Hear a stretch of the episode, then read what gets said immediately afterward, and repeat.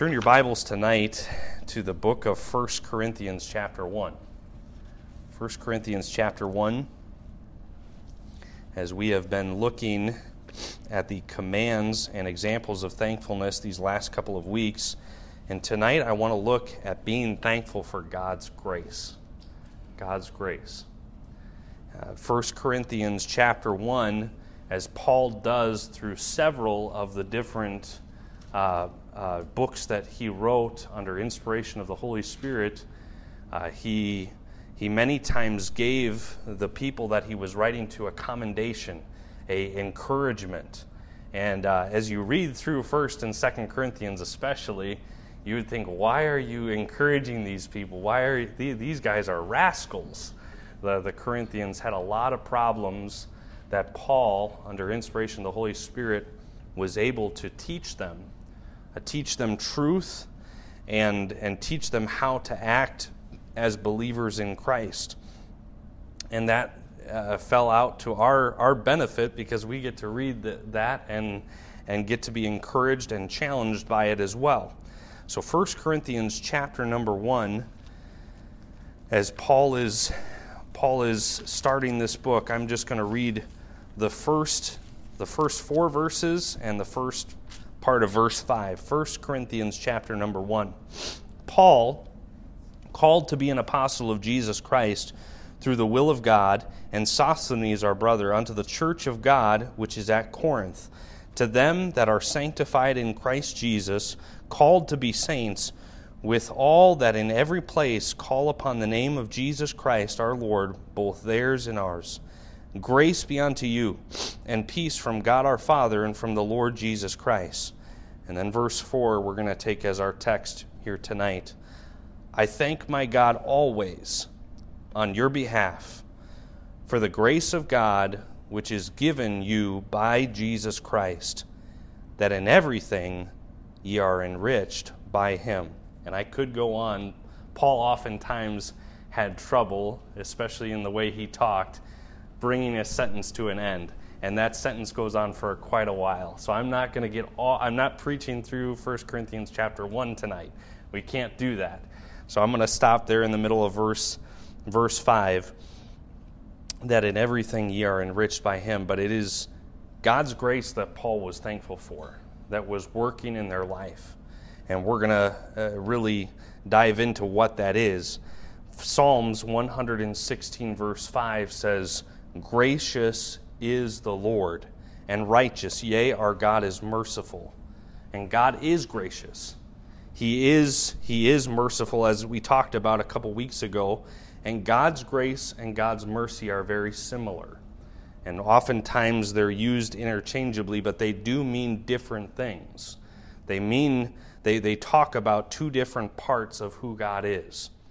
God's mercy means that he does not give us what we rightfully deserve. Let me say that again.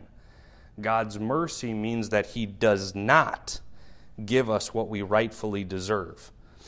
But God's grace means that he gives us what we do not deserve. All right, can you see the difference between the two? God's grace, or let's start with God's mercy. God's mercy said, You deserve hell you deserve separation from God. And God, in His mercy, came down and died on a cross, was buried, and rose again the third day, so that you would not have to receive what you rightfully deserved death and hell. God's grace means that He gives us good gifts, like having a relationship with Him and having life in Him, but because of our sinfulness, we don't deserve those good gifts. He gives to us good things. He gives to us Himself, His enablement, something that we never, in, our, in and of ourselves, deserve. He gives to us what we do not deserve. Let's pray tonight as we dive into this passage. Father, I thank you tonight for your grace. And Lord, would you help us tonight to be reminded and to be thankful that you have given us yourself you have given us good gifts. And Lord, tonight, I pray that each one of us would not just leave those gifts underneath the Christmas tree, so to speak, but that we would learn how to access them by faith. In Jesus' name I pray. Amen. God's grace. Tonight we're going to look at just three simple truths, all laid out specifically in Scripture. It's by God's grace that you are saved. It is by God's, it is by God's grace you stand, and it is by God's grace you serve. That's not just a neat, uh, neat little three point outline where everything lines up with S's. Those three truths are spelled out in the words of Scripture, exactly as I'm, as I'm telling them to you. So, this is Scripture that's being uh, poured out here uh, from what God has given me for us here tonight. But firstly, it is by God's grace that we are saved. That may be a truth that you already know. And, and trust I trust here tonight that each one of you have experienced that. I believe I believe each one of us sitting here tonight has, by God's grace, that we're saved. But turn your Bibles if you could, and I'll give you just a moment of time. Romans chapter 5. Romans chapter 5, over and over again, uh, talks about the free gift. 1 Corinthians, if you're in 1 Corinthians, just turn back literally one book and you'll find Romans. And you can find Romans chapter 5. As you're going there, I will read to you Ephesians 2 8. Ephesians 2 8 is a familiar verse. For by grace are ye saved through faith, and that not of yourselves, it is the gift of God. That's a familiar verse to all of us, but it shows to us that it is only by His grace that we are saved. Nothing else. It doesn't say, for by grace and your works, or for by grace and all of this. Or even as some religious books will say, and I'm, I'm quoting directly from uh, what, what uh, the Mormons would have people to believe. For by grace are ye saved after all that you can do. That is literally what the, the, the Book of Mormon tells them. And it is terrible, it is false, it is, it is false teaching that we need to reject. God's word says that it was because He was gracious, because He is who He is, that we can be saved through faith. Uh, Romans chapter 5, I don't have time really to go through the entire chapter, though I'd love to, but let me read a few key verses. Verse 15. Verse 15 of Romans chapter 5. But not as the offense, so also is the free gift. For if through the offense of one many be dead, and he's talking about that, that sin that Adam, Adam had and Adam and Eve had, that whereby sin passed upon all men.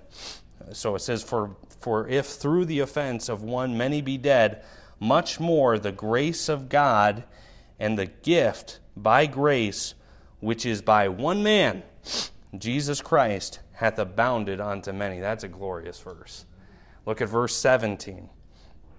For if by one man's offense death reigned by one, much more they which receive abundance of grace and the gift of righteousness shall reign in the life by one, Jesus Christ. Death came into the world by one, one man's choice, and life, grace came into the world by the choice of, of one, one man as well, Jesus Christ. Moreover, verse 20, moreover, the law entered that the offense might abound. But where sin abounded, grace did much more abound. Verse 21 That as sin hath reigned unto death, even so might grace reign through righteousness unto eternal life by Jesus Christ our Lord. It is by God's grace that we're saved. I love that phrase. Where sin, but where sin abounded, grace did much more abound. God's grace is bigger than any of our sin. You might say, I'm I've blown it big time, or I did this, right? God's grace did much more abound. I hear of uh, a lot of these, uh, just you, maybe you, you've watched videos or you've seen some, some big name person who is a you know sinner or did all these things. God was after them, God found them, God saved them, and, and they were they're now living for Christ. That's what it's talking about. It doesn't matter how much sin that we've done, God's grace is more. I mentioned just a moment ago Ephesians 2 8 and 9. For by grace are ye saved through faith, that not of yourselves, it is the gift of God. And this verse tells us that we can only be saved by the graciousness of God. And that is who it's through. There's no action, there's no good deed, there's no work, there's no service that you can do to save yourself. It is only by believing on Jesus Christ, coming into a relationship with God, by accepting Jesus, that Jesus Christ died on the cross, that he was buried, and that he rose again the third day, according to the scriptures. We are declared righteous by his grace. Titus 3 7 says that being justified by his grace, we should be made heirs according to the hope of eternal life. That's exciting. In a, if it wasn't a courtroom that, that, that your sin was laid out there, Jesus Christ said, My blood can take that. You say, I accept. I accept Jesus Christ to be the payment for my sin. Jesus Christ declares us righteous before God, absolutely clean, nothing there.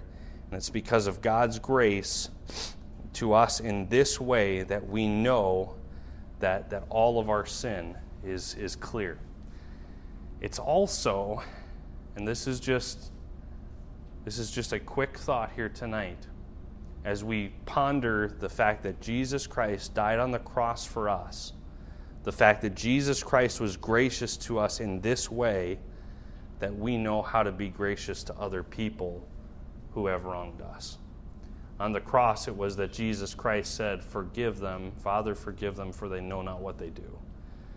It is not until we truly accept the graciousness of God, the grace of God in our own lives, that we can know how and can be gracious to other people. People that may very well not deserve God's grace. Well, you didn't either. You didn't either. And you say, they don't deserve grace from me. No, maybe they don't. But it's when we stop being nitpicky, when we stop being uh, uh, so so focused in on what they've done wrong to us, and we start focusing on how God's grace has worked in our life and has forgiven us of so much, that we can then pour out grace to other people in forgiveness. It's by God's grace that we are saved. Secondly, it's by God's grace that we stand. Uh, first, we'll, we'll be going right back to Romans chapter 5, so you can turn there again. I want you to see it right there in the text, Romans chapter 5. But as you're turning there, I will read to you 1 Peter chapter 5. 1 Peter chapter 5. So, Romans chapter 5 in just a moment. I'm reading through many scriptures here tonight to let you know, and I'm not even scratching the surface of, of where it all says this in the scripture. But 1 Peter chapter 5 gives us uh, real, really a, a, clue into the fact that God's grace is where we stand. 1 Peter chapter 5 verse 10 But the God of all grace who hath called us unto his eternal glory by Christ Jesus after that ye have suffered a while make you perfect establish strengthen settle you. To him be glory and dominion forever and ever. Amen by Silvanus, a faithful brother unto you, as I suppose I have written briefly, exhorting and testifying that this is the true grace of God wherein ye stand. Now, Romans chapter 5 and verse 2. By whom also, that's Christ, by whom also we have access by faith into this grace wherein we stand, and rejoice in hope of the glory of God. God's grace is not forcing us to take gifts that we don't deserve. God's grace is giving us gifts that we, we do not deserve. He's, he's offering them to us, but He's not forcing us to take them. God's grace is giving us all of what we need to live for Him and us choosing to access those gifts by faith. That grace by faith. In the context of 1 Peter chapter 5 and Romans chapter 5, God's grace is the enabling power wherein a believer stands. They can stand firm for the truth. They can stand in Christ. They don't have to be discouraged or fall to the, to the uh, uh, wiles of the enemy. And as a believer in Christ, you can stand in the midst of God's grace, His enabling power in your life. God's grace, His enablement can help you to overcome sin. God's grace can meet in any trial. God's grace can empower you to do what you could not do yourself. Maybe you're unaware that you had this gift at your disposal all the time. You're here. It's, it's not that you need to earn some way to stand in this grace. When you were saved, when you received Christ, you received all of Him at that moment. You are standing in the midst of grace. You have presents all around you. You say, God, I need wisdom. God says, Well, there's wisdom. You can pick it up and start unwrapping it, trusting God that He will give you that wisdom. And I'm not saying physically unwrapping a present, you understand that. But God is giving to you, He will give you the wisdom that you need in that moment. God says that this is, this is the true grace wherein ye stand. Like a Christmas gift, uh, you can leave it under the tree. Have you ever had a moment where something gets forgotten or shuffled or something gets behind something else? And like, I know I had that one last gift here somewhere for somebody, and then you find it and you pull it out and it gets unwrapped. God's grace oftentimes gets left or forgotten or tucked behind something because we're plowing forward, we're trying to do it ourselves, we're trying to serve God, we're trying to do this, and we're not even we're not even considering that we need God's enablement to do that if it's going to have any internal impact and, and bear any eternal fruit. We cannot do it on ourselves. God's grace is not just that He gives us what we don't deserve, but one of those things is that God's grace is His enablement being accessed and allowed to work in your life to do what you could never do yourself. Let me say that again. God's grace is being accessed, unwrapped, and allowed to work in your life to do what you could never do yourself lead someone to Christ. I could never talk to somebody. I could never I could never convict somebody so that they would be concerned about their eternal destiny. You're right, you can't. You need the power of the Holy Spirit. The power of the Holy Spirit will work through His Word, whether you're trusting Him to or not. God's Word will not return void, but He would much rather have you be, as a believer, understanding I need God's help. I need to depend on Him. I can't do this on my own. And you know what? It's more fun that way. it is. Uh, you get you get understanding that, you know what? God, I need your help today. I, I can't stay away from sin without you. I cannot think right uh, unless you help me. And God, I know your forgiving grace is there. But God, I'm going to trust you and we're going to walk through this day together. It is the most glorious thing that you could you could ever imagine. It's by God's grace that we're saved. It's by God's grace we stand as believers. We stand in the midst of good gifts that God wants to give us. Are you unwrapping those good gifts daily? Or are you trying or are you standing in the midst of grace say, "No, I'm good. I don't need any of those things. I'm going to get through today on my own. I don't need God's word. I don't need God's wisdom. I don't need that enablement to do that. I can pick that out on my own. I can make that decision for myself. That is often how we as Christians live without God. And we, because of it, we do not bear any eternal fruit. It's by God's grace that we're saved. It's by God's grace we stand. Thirdly, tonight, it's by God's grace we serve. It's by God's grace that we serve.